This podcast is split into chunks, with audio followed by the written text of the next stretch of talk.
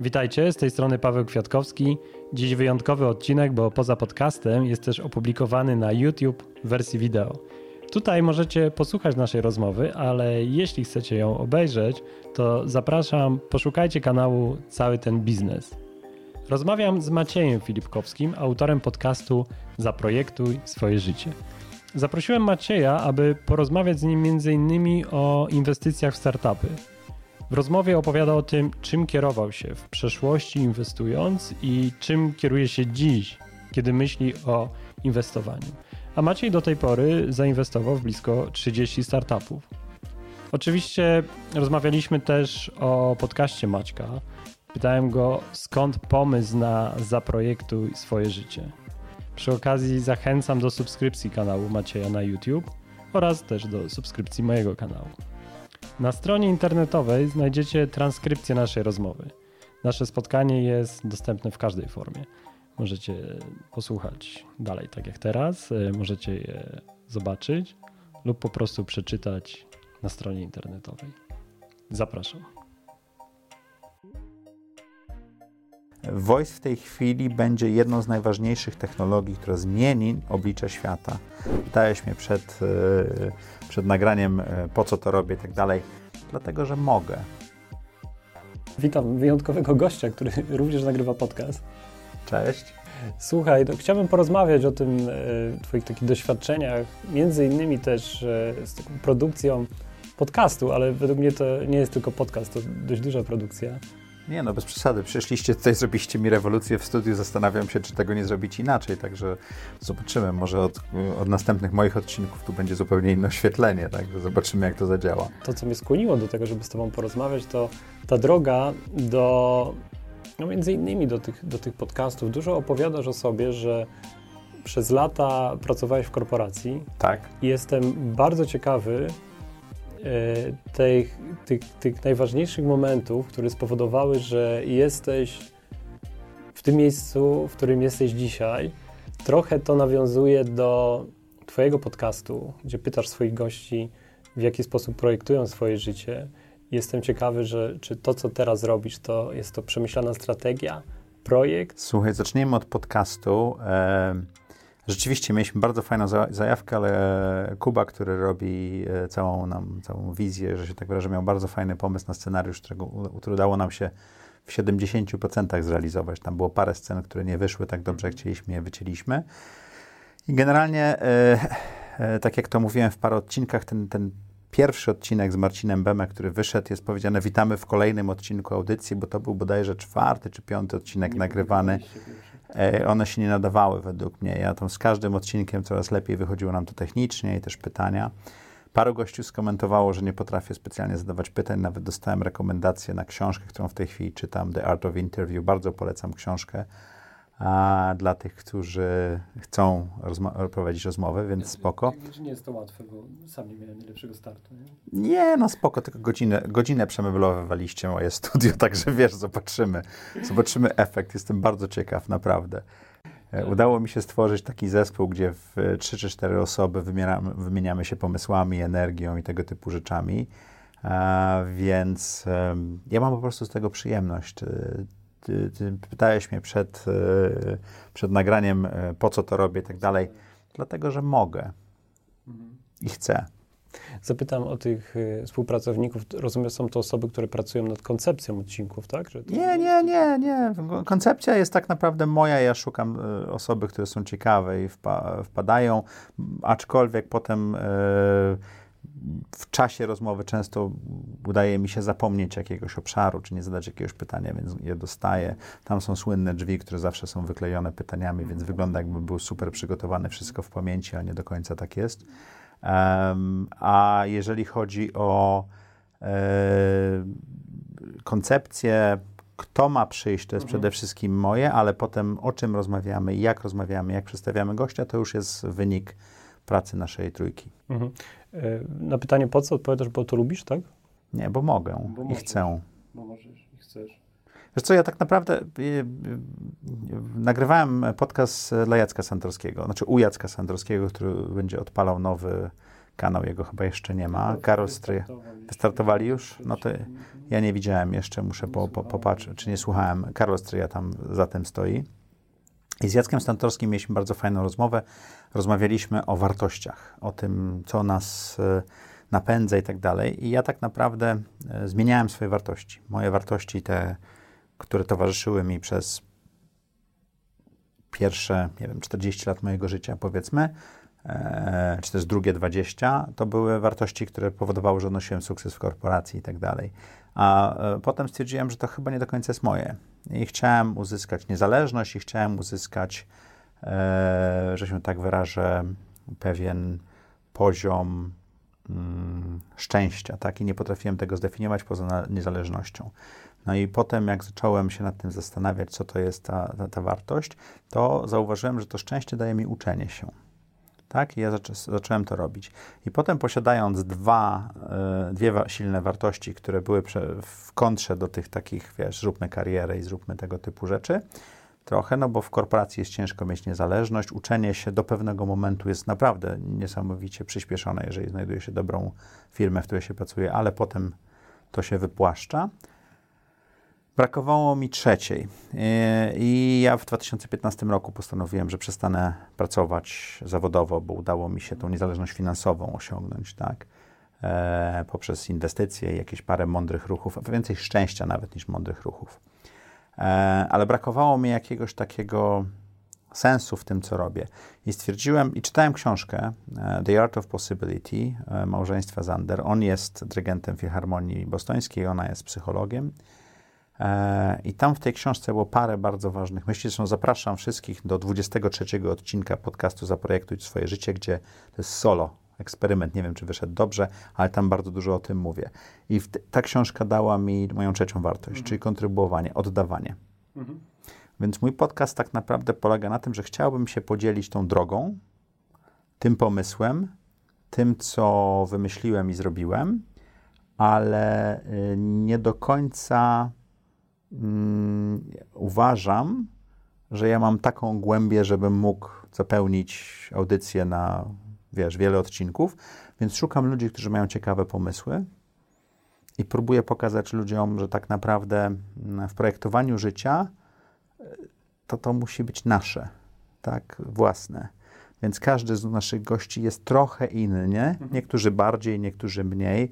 Ja trochę robię teraz eksperymenty, odjeżdżam w takie różne kierunki, typu macierzyństwo, mhm. typu, e, wiesz, nie, nie, tylko przedsiębiorstwo. Chcę zapraszać ludzi, którzy robią świetne kariery w korporacjach i im to wychodzi i chcieliby opowiedzieć o tym w ciekawy sposób. Także wiesz, w, w przeróżny sposób. Mhm. Dzisiaj jesteśmy w Twoim biurze.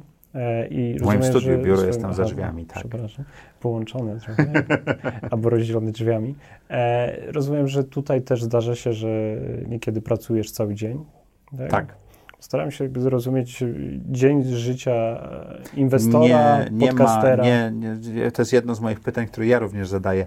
Nie mam e, powtarzalnych dni. Mhm. Tak bardzo bym chciał, bo rutyna powoduje, że pewne rzeczy jesteśmy w stanie wykonać szybciej i lepiej, ale ja nie mam powtarzalnych dni.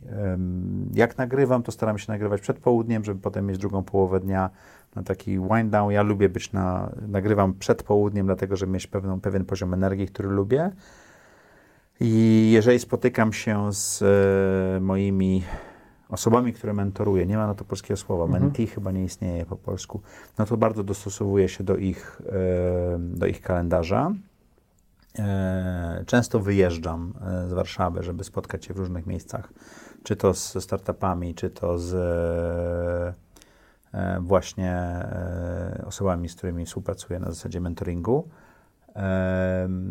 A generalnie każdy dzień jest jakimś powtarzająjąm się chaosem ale kierujesz nim, trzymasz Tak, ja, ja, wiem, ja, ja, mam zaplanowany każdy tydzień i każdy do, do powiedzmy dwa tygodnie do przodu wiem, mamy też synchronizację kalendarzy w rodzinie, mm, więc wiemy kto, kiedy e, dziećmi się zajmuje, kiedy mamy czas razem i tak dalej, więc to działa. Odkryłem e, coś, co się nazywa bullet journal, czyli pisanie e, znowuż od miesiąca chyba, czy tam. Od kiedy nagrywaliśmy Adama Jasienkiewicza, bo on Tak, przedtem o tym pisał. odcinek. Słuchaj, to jest nie, Ale niesamowicie... ręcznie w notesie piszesz? Właśnie to, tak, niesamowicie. W ogóle zacząłem w pióra wchodzić i tak dalej. Dzisiaj mam spotkanie o piórach. Ale, Ale nie, nie, nie, to jest... co, cokolwiek wchodzi, to już tak na poważnie widzę. Nie, nie, nie, nie, nie, nie, bo raczej, raczej znalazłem, wiesz, okazuje się, że Mhm. miałem trzy pióra w szufladzie, które z 10 lat nic nie robiły, Tak. więc w tej chwili ciężko pracują.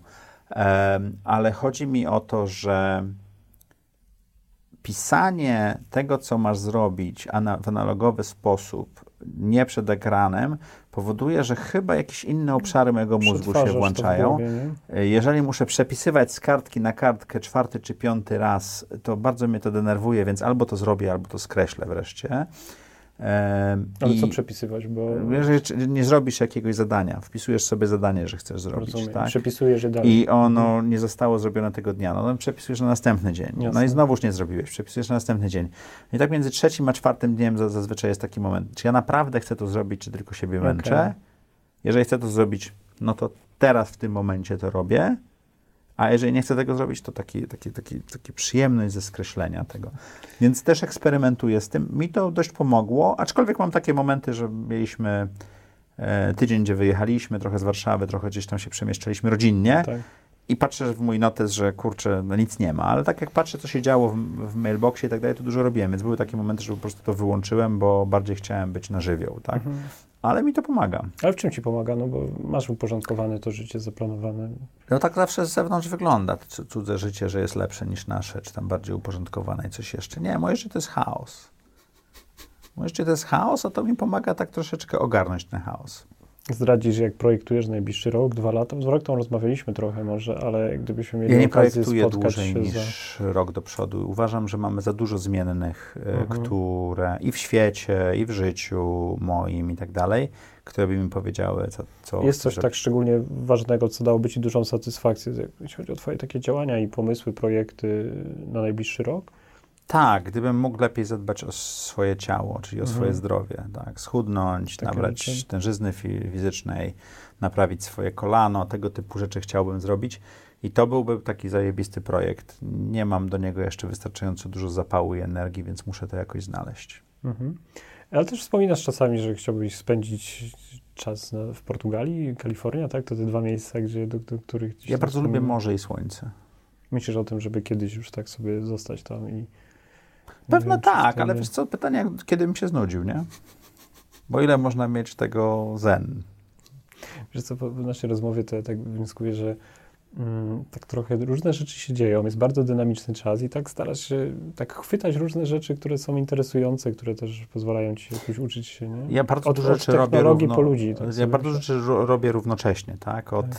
zapisywania starym 30-letnim piórem, czy tam nawet starszym chyba, notatek z tego, co robiłem i moich przemyśleń i zadań, do wymyślania, jak najnowsza geolokacja czy voice e, zmieni świat w ciągu najbliższego czasu, do zajmowania się małymi i dużymi dziećmi, do, wiesz, to, to, to, życie jest em, dość skomplikowane.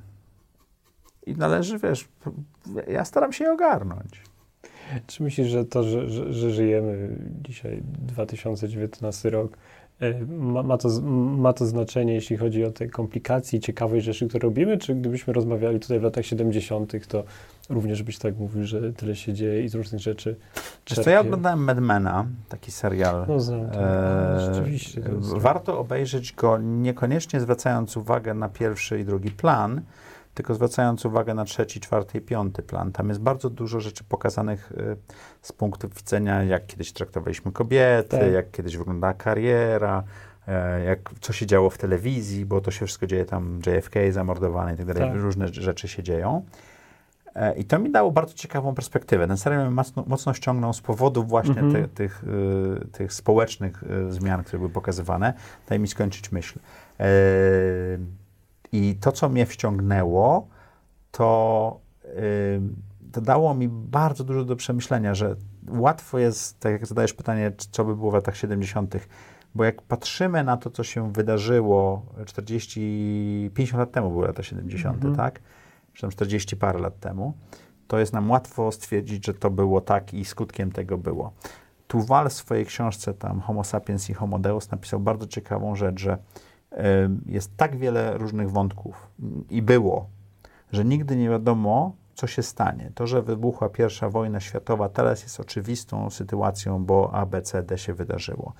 To, że druga wojna światowa potoczyła się tak, jak się potoczyła i miała tyle ofiar, jest w tej chwili oczywiste.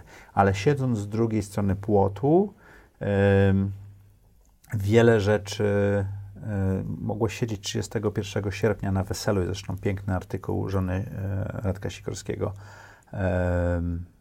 Właśnie zapomniałem, jak się nazywa. Anna jakoś.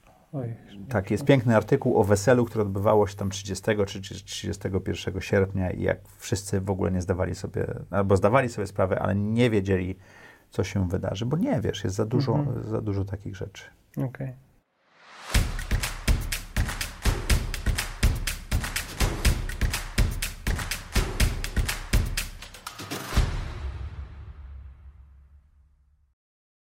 Myślę, że mimo wszystko, jak się tak ciebie słucha, to tam skutecznie przemycasz tą swoją historię, to co mówiłem, spowodowało do tego, że, że tutaj jestem i, i też bardzo ciekawy byłem. No nie, nie umiem się zamknąć jako ten, który robi e, wywiady i nie umiem tylko zadawać pytań, ale zawsze muszę coś dopowiedzieć, to prawda. Co, jak, jak odpowiedziałeś, to przypomniałem sobie, że w jednym z wywiadów powiedziałeś, mm, że 12 lat temu chyba, kiedy e, jeden z gości mówił, że poznaliście się 12 lat temu, albo wspominał jakieś zdarzenia sprzed 12 lat, powiedziałeś, że byłeś wtedy zupełnie innym człowiekiem.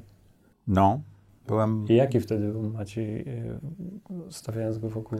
Ja bym powiedział tak, dużo bardziej skuteczniejszy, jeżeli chodzi o do, osiąganie i dążenie do celów, ale pewno dużo mniej miła osoba to była.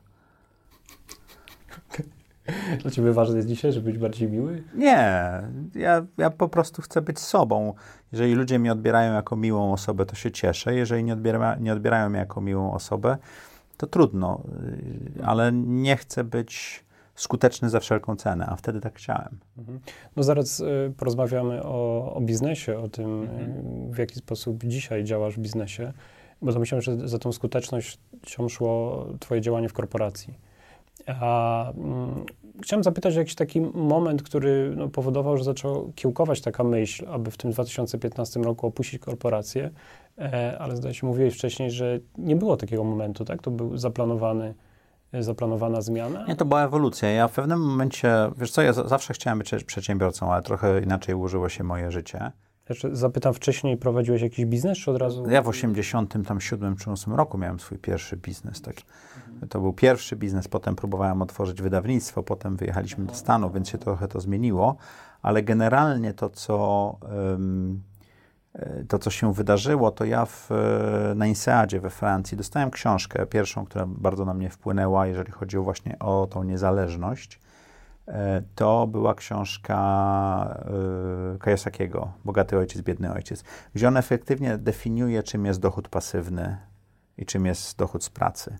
I tłumaczy, jak to, jak to stworzyć. Książka jest prosta, żeby nie powiedzieć prostacka i tak dalej, ale generalnie daje ci koncepcję tego, że jeżeli y, uda ci się stworzyć dochód pasywny na poziomie swoich y, wydatków, czyli z mieszkań, z biznesów, z tantiemów, z utworów, które stworzysz, z czegokolwiek, co, czegoś, co się napędza, to dochodzisz do sytuacji, w której możesz podejmować wybory. Pytasz się, dlaczego robię podcast? Dlatego, że mogę i chcę, bo jestem na takim etapie, że mogę to zrobić. Mhm. Mhm. E... No, jeszcze tylko bym dopytał, czy ten 2015 rok to był taki zaplanowany w, tym, tak. w tych takich strategiach i wtedy decydujesz się tak, że tak.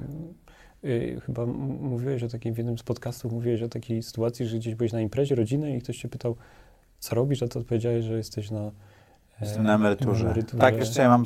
40 lat miałeś wtedy, tak? Tak, tak, ale ja generalnie mam problem z zdefiniowaniem tego, co robię, bo ja jestem zajęty. Mój dzień jest pełen spotkań, mój dzień jest pełen decyzji inwestycyjnych i tego typu rzeczy. Dzisiaj byłem oglądać mieszkania, które się budują, E, dzisiaj miałem spotkanie z przyszłym gościem, miałem telekonferencję z jakąś e, spółką, z zarządem i tak dalej. Więc tego, to, ten, ten dzień jest pełen. Tak, dzisiaj nagrywamy spotkanie, później muszę nagrać jeszcze nową rozbiegówkę, bo okazuje się, że czytam e, z kartki za mocno, więc warto by zrobić bardziej sexy mój głos, czy jakkolwiek. Potem mam spotkanie z kolegą też porozmawiać o, o, o biznesach. Więc ten dzień jest pełen. Ciężko to nazwać emeryturą, ale ja miałem olbrzymi problem ze zdefiniowaniem tego, co robię.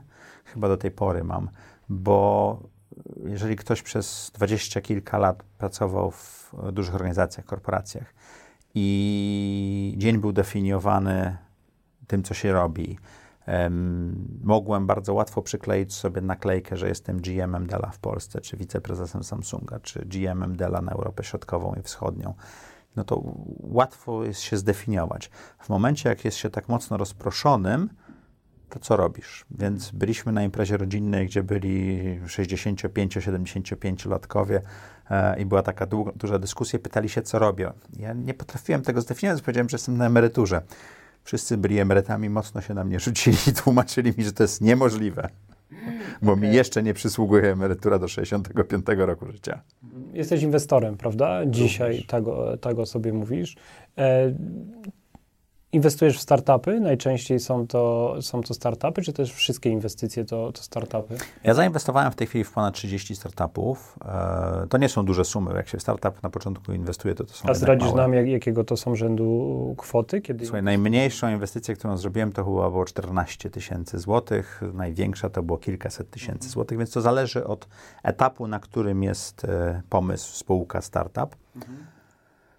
E, jeżeli pomysł jest dobry i się rozwija, to wtedy warto doinwestowywać. E, przy takim portfelu e, to 30 dwa, ponad 30 firm, to 25-28 na pewno padnie i nic z tego nie będzie. Też trzeba zdać sobie sprawę, że te pieniądze się wywalą, bo próbujesz znaleźć, obstawić taki zakład, który wygra, tak? Ale nie wiesz, który to jest na samym początku i niekoniecznie tak jest. Zakładasz, że te dwa, bo 28 upadnie, to te dwa przyniosą jakiś taki zysk, taką satysfakcję? No, miałem taką nadzieję, to się różnie układa, więc zobaczymy. Ja w tej chwili bardziej skupiam się na dwóch etapach. E, po pierwsze rozwoju tego, co mam, czyli tego, co tam jest, e, tych kilku spółek, które performują i founderzy chcą ze mną rozmawiać i tak dalej a po drugie, y, no, część tych inwestycji ma już grubo powyżej 5, tam 7 lat, więc też zaczynam z, zastanawiać się, jak z nich wyjść i co zrobić, tak? Ja zrobiłem sobie taką zasadę 3 lata temu, że nie inwestuję w tej chwili więcej niż w jedno czy dwa przedsięwzięcia, startupy zazwyczaj w roku, żeby właśnie ograniczyć y, swoje rozproszenie bardziej mentalne i mm, czasowe niż nawet finansowe. Mhm. A proszę powiedz, czym się kierowałeś, kiedy podejmowałeś decyzję wejścia w współpracę z takim startupem? Wtedy czy teraz bym się kierował? Wtedy, bo tak, ta, ta, tak myślę o, o, tej przeszłości, a, a dalej bym cię zapytał, czy... tego, że startupy -hmm. zmienią świat 7 lat to długo, nie? Mm, nie upadły, bo mówisz, że funkcjonują, więc... Ale to nie znaczy, że z punktu widzenia inwestora da się y, wyjść. Pamiętaj, że jako inwestor wkładasz pieniądze, spółka się rozwija, masz nadzieję wyjąć więcej pieniędzy niż włożyłeś. I więcej pieniędzy niż koszt alternatywny typu kupienie mieszkania i, czy, czy włożenie na lokatę. Um, I kiedyś wydawało mi się, że te startupy zmienią świat i bardzo szukałem super ekscytujących pomysłów i tak dalej. W tej chwili jestem dużo bardziej wyrachowanym, czy też nauczonym inwestorem. Szukam dobrych pozycji inwestycyjnych. To znaczy dobra pozycja inwestycyjna? To znaczy, że e, z góry chciałbym wiedzieć, że będę mógł to sprzedać mhm. z, z, jakimś tam prawdopodobieństwem wyższym niż marzenie. I od razu chcę mieć bardzo dobrą pozycję, jeżeli chodzi o to, za ile kupuję. E, jeden z bardzo bogatych polskich milionerów, nie pamiętam, który powiedział, że kupić trzeba umieć tak, żeby się zarobiło, jak już e, e, przy sprzedaży była dyskusja, że trzeba tak kupić, żeby być zarobionym już przy kupnie, a nie przy sprzedaży, tak? I to troszeczkę o to chodzi. Więc ja szukam pomysłów, gdzie mogę coś wnieść, gdzie mogę wejść jako inwestor z wiedzą, z kontaktami, z czymś jeszcze i wtedy negocjuję swój udział.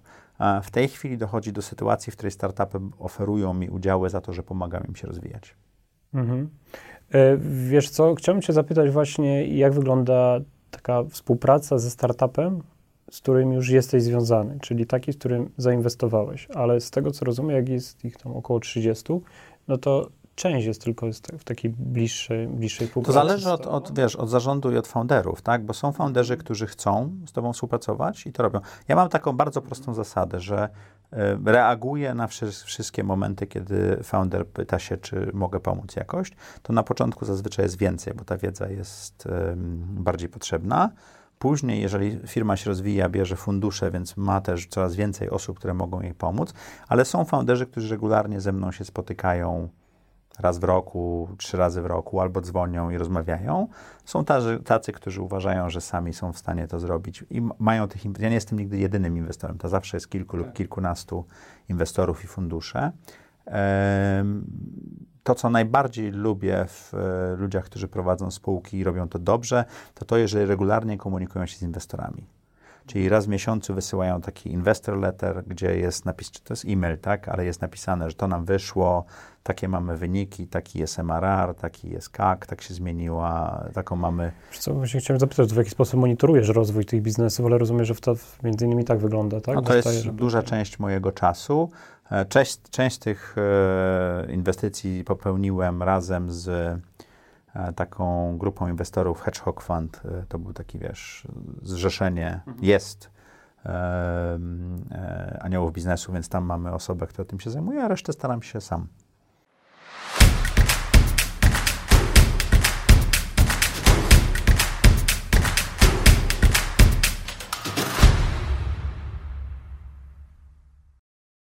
Chciałbym Cię zapytać, y, jak wygląda Twoja właśnie taka współpraca jako, nie wiem, może błędnie nazwę, ale jako mentor z jakimś z tych startupów, który jest bliżej w tej, w tej, w tej, w tej, w tej relacji z Tobą. Czyli być może zwraca się do Ciebie o, o wsparcie. Mhm. Jakiego, jak, jakiego rodzaju wsparcia mo, mo, może oczekiwać? E, czyli co jest tą, tą wartością dla startupu, E, no, z posiadania takich, takich inwestorów. Czyli jak wygląda? I no, Inwestorzy wnoszą do startupu dwie, oprócz pieniędzy dwie rzeczy: wiedzę i kontakty. Tak? Im mamy mądrzejszych inwestorów e, i im większy, rozleglejszy mają sieć kontaktów, tym, tym lepiej możemy to wykorzystać.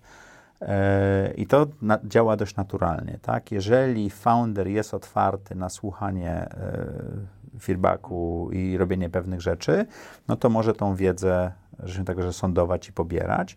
I jeżeli founder wie, czego szuka, to może po prostu pingować swoich inwestorów, pisać i powiedzieć: Słuchajcie, potrzebujemy wejść w takie a takie mm, miejsca.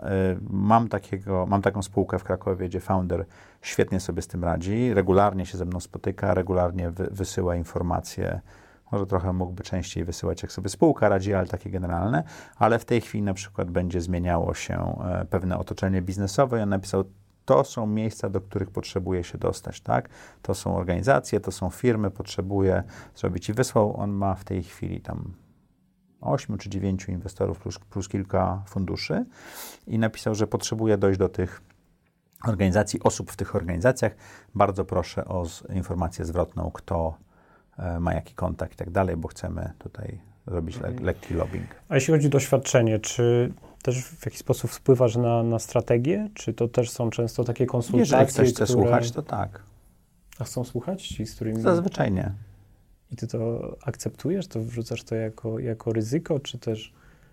No ale słuchaj, jeżeli jesteś inwestorem, masz kilka procent w biznesie, to jak chciałbyś sterować tą spółką? Mhm. Domyślasz się, że nie masz na to, poprzez doświadczenie wydaje mi się, że... No to wtedy, wiesz, mówisz ludziom, dyskutujesz, mówisz, że ta strategia może zadziałać, ta nie zadziałać, coś jeszcze. Czasami nie masz racji, czasami możesz nie rozumieć tego biznesu i uczysz się od founderów. Ja mam parę takich biznesów, w które zaangażowałem się tylko i wyłącznie po to, żeby czegoś się nauczyć. Często to powtarzasz w swoich rozmowach, między innymi o tej Uczenie się. tak, że... Ale to jest jedna z moich głównych wartości. E, że, że dużo rzeczy robisz, że się ich uczysz. Tak. Wyobrażając sobie Twoją pracę jako, jako osoby, która jest inwestorem w, taką, w, w, takiej roli bardziej mentorskiej, wiesz, gdzie jesteś kimś, kto przychodzi, usiądzie, monitoruje, pyta, daje wskazówki. A czemu sobie tak wyobrażałeś moją pracę? Pewnie dlatego, że moje doświadczenie zawodowe jest wokół takiego tradycyjnego biznesu, gdzie, gdzie pracuję jako, jako trener i często są to takie coachingi nazywane narzędziowymi, gdzie no, trener jest to ktoś, kto przyjedzie i powie ci, jak masz działać. Nie? Mhm. Ale pytanie, czy posłuchasz i coś z tym zrobisz? Trenerowi się wydaje, że tak, bo w danym momencie tak. jesteś. Pamiętaj, że ja widzę spółki nie przez y, okres y, 48 godzin czy tam 72 godzin szkolenia na wyjazdowego, tak. tylko przez lata. Mhm. I mam na nie wpływ. I ja robię i coaching, i mentoring, i szkolenia. Ale pytanie, co z tego zostaje, jest dla mnie dość oczywiste, że ja widzę, co się dzieje w spółce i jak to wpływa i tak dalej. I, i to, to no, może jestem mało romantyczny w tym, ale prawda jest taka, że to najnormalniej w świecie działa do pewnego momentu i tylko trzeba powtarzać pewne rzeczy, tak? I też są spółki, które na przykład sobie świetnie radzą i moja wiedza na samym początku może była potrzebna w, jednu, w jednej czy dwóch kluczowych y, punktach, a potem pojawili się lepsi inwestorzy, lepszy, lepsi fundusze i tak dalej. I ja się bardzo cieszę, że jestem, bo po pierwsze spółki się świetnie rozwijają, mhm. po drugie mam udziały w czymś, co pewno będzie miało jakiś sukces i da się to sprzedać, a po trzecie nie zajmuje mi to w ogóle czasu. No okej. Okay. Wiesz co, też w jednej z rozmów mówiłeś o tym, że nie masz zwyczaju, żeby przychodzić ze swoją pomocą. Było, było, było związane z jakimiś oczekiwaniami pewną środowiska, które... No jeżeli bym spędził jeden dzień z każdą spółką, to miałbym więcej niż jeden dzień w miesiącu zapełniony, w tym w weekendy, bo tych spółek jest więcej niż 31. Więc to tak trochę nie działa. To nie o to chodzi, żeby wchodzić i napawać swoją mądrością wszystkie, wszystkie osoby, tylko być w tym momencie, kiedy oni potrzebują. Ja mam pewne wymagania od każdej spółki, w której jestem głębiej zaangażowany, albo mam więcej niż kilka procent. Jedną z, z nich jest e, bardzo jasne raportowanie przepływów finansowych, czyli raport cashflowowy, drugie to jest księgowe, żeby to wszystko było, żebym ja mógł własny, w, w łatwy sposób zrozumieć, co się dzieje w firmie finansowo, tak? I tego wymagam i chcę wiedzieć. Ale to jest tylko kilka spółek, y, gdzie, gdzie mam taką potrzebę i uważam, że to działa, i wtedy mówię, że dzień dobry, ten raport ma do mnie trafić każdego tam piątego czy dziesiątego, ten raport coś tam i tak dalej, a oprócz tego jestem dla Was dostępny, jak chcecie. Mhm. E, jesteś również mentorem e, też w spółkach, firmach, które nie są skojarzone swoim portfelem, prawda? Pracujesz tak. jako i tutaj podobnie wygląda Twoja rola? E, Nie, z, z, zdarza mi się pracować, bo to wtedy traktuję jako pracę, e, z osobami, które mają duże firmy albo średnie i mają konkretne problemy, na przykład jak zbudować radę nadzorczą, albo jak, e, nie wiem, sprzedać firmę, czy jak przygotować firmę do czegoś tam, czy jak przygotować mnie do czegoś innego. I jeżeli zwracają się do mnie i uda nam się po pierwsze znaleźć chemię, bo ja lubię pracować z ludźmi, z którymi wiem, że będę chciał pracować, a po drugie dogadać finansowo, to potem pracujemy razem. Mhm, mhm. Mogę zapytać o tą chemię? Co jest takiego, co ci zbliża do, do współpracy w biznesie? Hmm. Nie, wiesz co, nie zastanawiałem się nad tym nigdy. A po wyjściu ze spotkania pewnie czujesz, nie? Tak, tak, ale nie, nie, nie, nie zdefiniowałem tego nigdy. To jest prawdopodobnie taki pewien poziom um, otwartości na pomysły innych i, i, i, myślenia, wysoki poziom inteligencji, bo lubię pracować z ludźmi, którzy są mądrzejsi ode mnie e, w jakichś obszarach, doświadczeni bardziej i tak dalej. E, I duża chęć uczenia się. To pewno byłyby te trzy rzeczy, ale wiesz co, tak na szybko to zdefiniowałem, więc nie wiem, czy trafiłem. E, myślę, że to jest dobre pytanie dla mnie, żebym przy następnych kilku spotkaniach wychodząc zastanowił się, jak to powiedziałeś, na, na czuja potrafię to określić, ale na logikę jeszcze się nad tym nie zastanawiałem nigdy. Czy dzisiaj Twoje życie wygląda tak, jak je sobie wcześniej zaprojektowałeś? Jeżeli przyjmiemy, że ten 2015 rok, nie, to był taki czas, kiedy wychodzisz z korporacji, wyszedłeś wtedy z korporacji, to, to się sprawdziło. Nie wiem, czy wtedy miałeś zaplanowane, że będziesz inwestorem i to życie wyglądało tak jak teraz. I jestem ciekawy, czy, czy, czy jesteś na tych torach, które gdzieś tam sobie wcześniej nakreśliłeś? I tak i nie. Jest pewne obszary typu inwestowanie to był główny pomysł. Potem się okazało, że to nie do końca spełnia te moje oczekiwania. Jestem ciekawy, że dużo lat wcześniej przewidziałeś, wiesz, chociażby pojawienie się takiej możliwości jak startupy, nie? Bo co mi się wydaje, że to trudno było dużo wcześniej pewnie. No to wystarczy dużo czytać. Już w 90... Wchodzisz w biznes, który w tej chwili będzie najważniejszym biznesem. Panowie, którzy nas nagrywają, są w biznesie wideo. Który jest jednym z nich pewnie najważniejszym. Nie. Najważniejszym biznesem i najważniejszym interfejsem, który wejdzie w tej chwili, to jest voice interakcja dźwiękiem. Nie będziemy już dotykali telefonów, tylko będziemy do nich mówili, tak? Nie będziemy zastanawiali się, jak prowadzić samochód, tylko będziemy do niego mówili. Voice, już chyba, w ty, chyba na Google I.O. już było powiedziane, Voice w tej chwili będzie jedną z najważniejszych technologii, która zmieni oblicze świata. Tak jak iPhone 12 lat temu zmienił wszystko, mhm. tak? O, części elektroniczne stały się tańsze, bo trzeba było je zminiaturyzować, wsadzić do telefonu, a potem nagle pojawiły się e, drony i tak dalej. To wszystko wynika z, z tego jednego interfejsu i tak dalej, tak? Jeżeli pomyślisz o tym, bo trzeba było zrobić na tyle małą kamerę, która pasowała, więc można było ją przenieść do tego i tak dalej, i tak dalej. GPS-y, e, geolokalizacja, która pozwoliła na włączenie Ubera i mamy shared economy, dlatego, że wszyscy mają telefon. I, i cała kawalkada, to w tej chwili taką rzeczą będzie voice i to wystarczy po prostu, jeżeli, jeżeli odpowiednio dużo czytasz, uczenie się. Mhm. E, ja czytam dobrych 4-5 godzin dziennie, codziennie. Dziennie? Tak, czytam i słucham. To jest mhm. mix, voice, tak. E, książki słucham, artykuły zazwyczaj czytam, aczkolwiek moje ulubione e, pismo w Polsce również ma, e, można wysłuchać, tak. Get Abstract to takie streszczenia książek, które przed czytaniem książki często zastanawiam się, to sprawdzam. E, też można wysłuchać, to jest takie 10-minutowe streszczenie i zastanawiasz się, czy ta książka jest warta Twojego czasu. Więc Voice jest tą technologią, która e, zastąpi nasze interakcje, które robimy w tej, może nie zastąpi, ale mocno wzmocni, a powoli będzie zastępowała nasze interakcje, które w tej chwili robimy dotykiem. Mhm. Ale jak się cofniesz 15 lat temu, to nie było dotyku, były guziki i pokrętła. Okej. Okay. Okay, czyli... Ja mam dwunastoletni samochód, który po prostu jest interfejsem takim, jak była stara Nokia, tak? I gdzie SMS-a trzeba było stukać po kilka razy w klawisz, żeby literę zrobić. To są interfejsy, które były 15 lat temu. Mm -hmm. Więc my w tej chwili patrzymy na głos, ten Google Assistant i parę innych rzeczy, tak haha, hi, hi. No spotkałem się już z opinią, także, że, że dużo... To nie, to nie jest opinia, to jest, to jest, to jest, to jest fakt. Aha. Tylko ważne, żeby tą falę złapać. Więc pytasz się, jak to robię ze startupami i tak dalej. Zaczynasz zauważać, co się będzie działo, tak?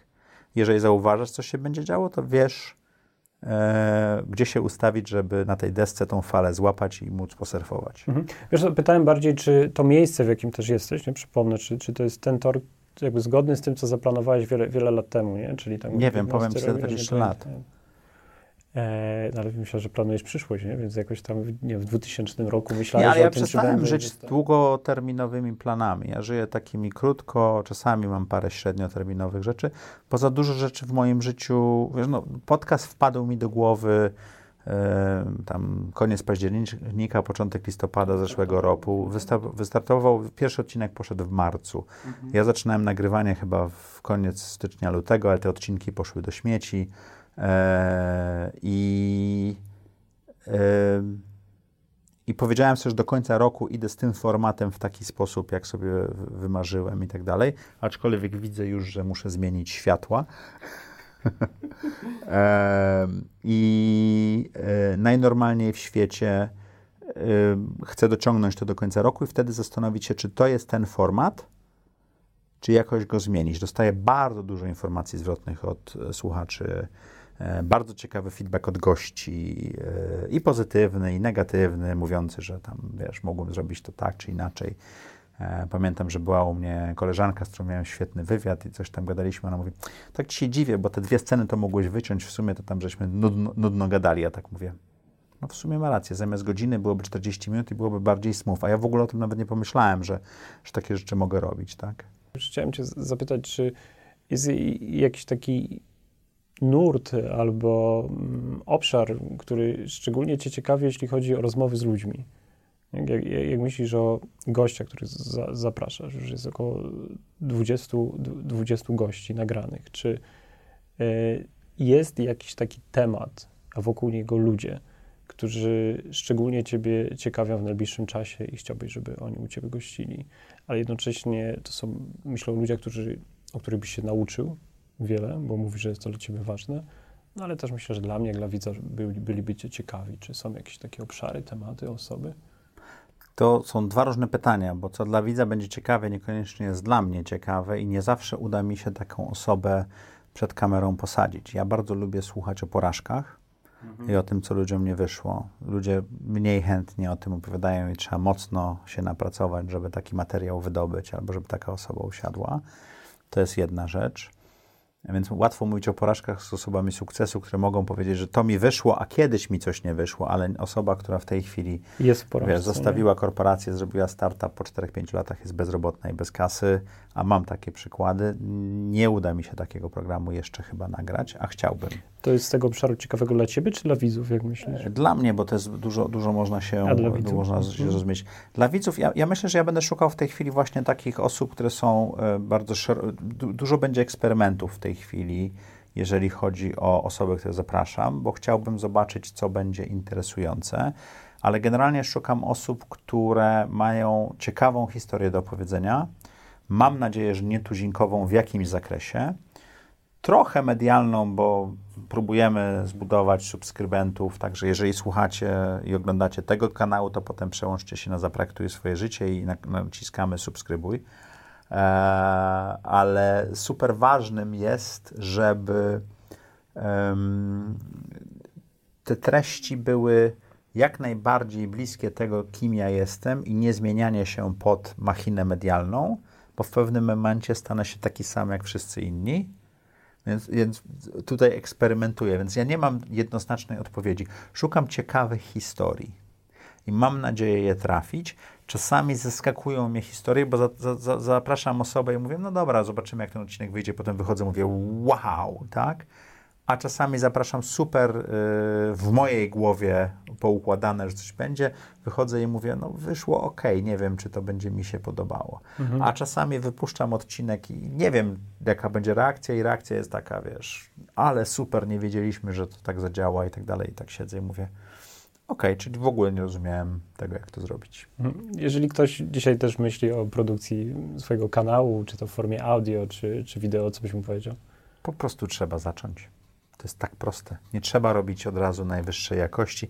Wysta- sam mówiłeś, na, wystarczy nagrywać swój podcast na telefonie i, i, i wypuszczać go, posłuchać paru mądrych osób, które pokazują, jak to zrobić i spróbować. Bardzo dziękuję za rozmowę. Dzięki. Dzięki. Cieszę się, że mogliśmy się spotkać i porozmawiać. No i zapraszamy na oba kanały. Na mój Zaprojektuj swoje życie I cały ten biznes. i cały ten biznes. Warto. Dziękuję bardzo.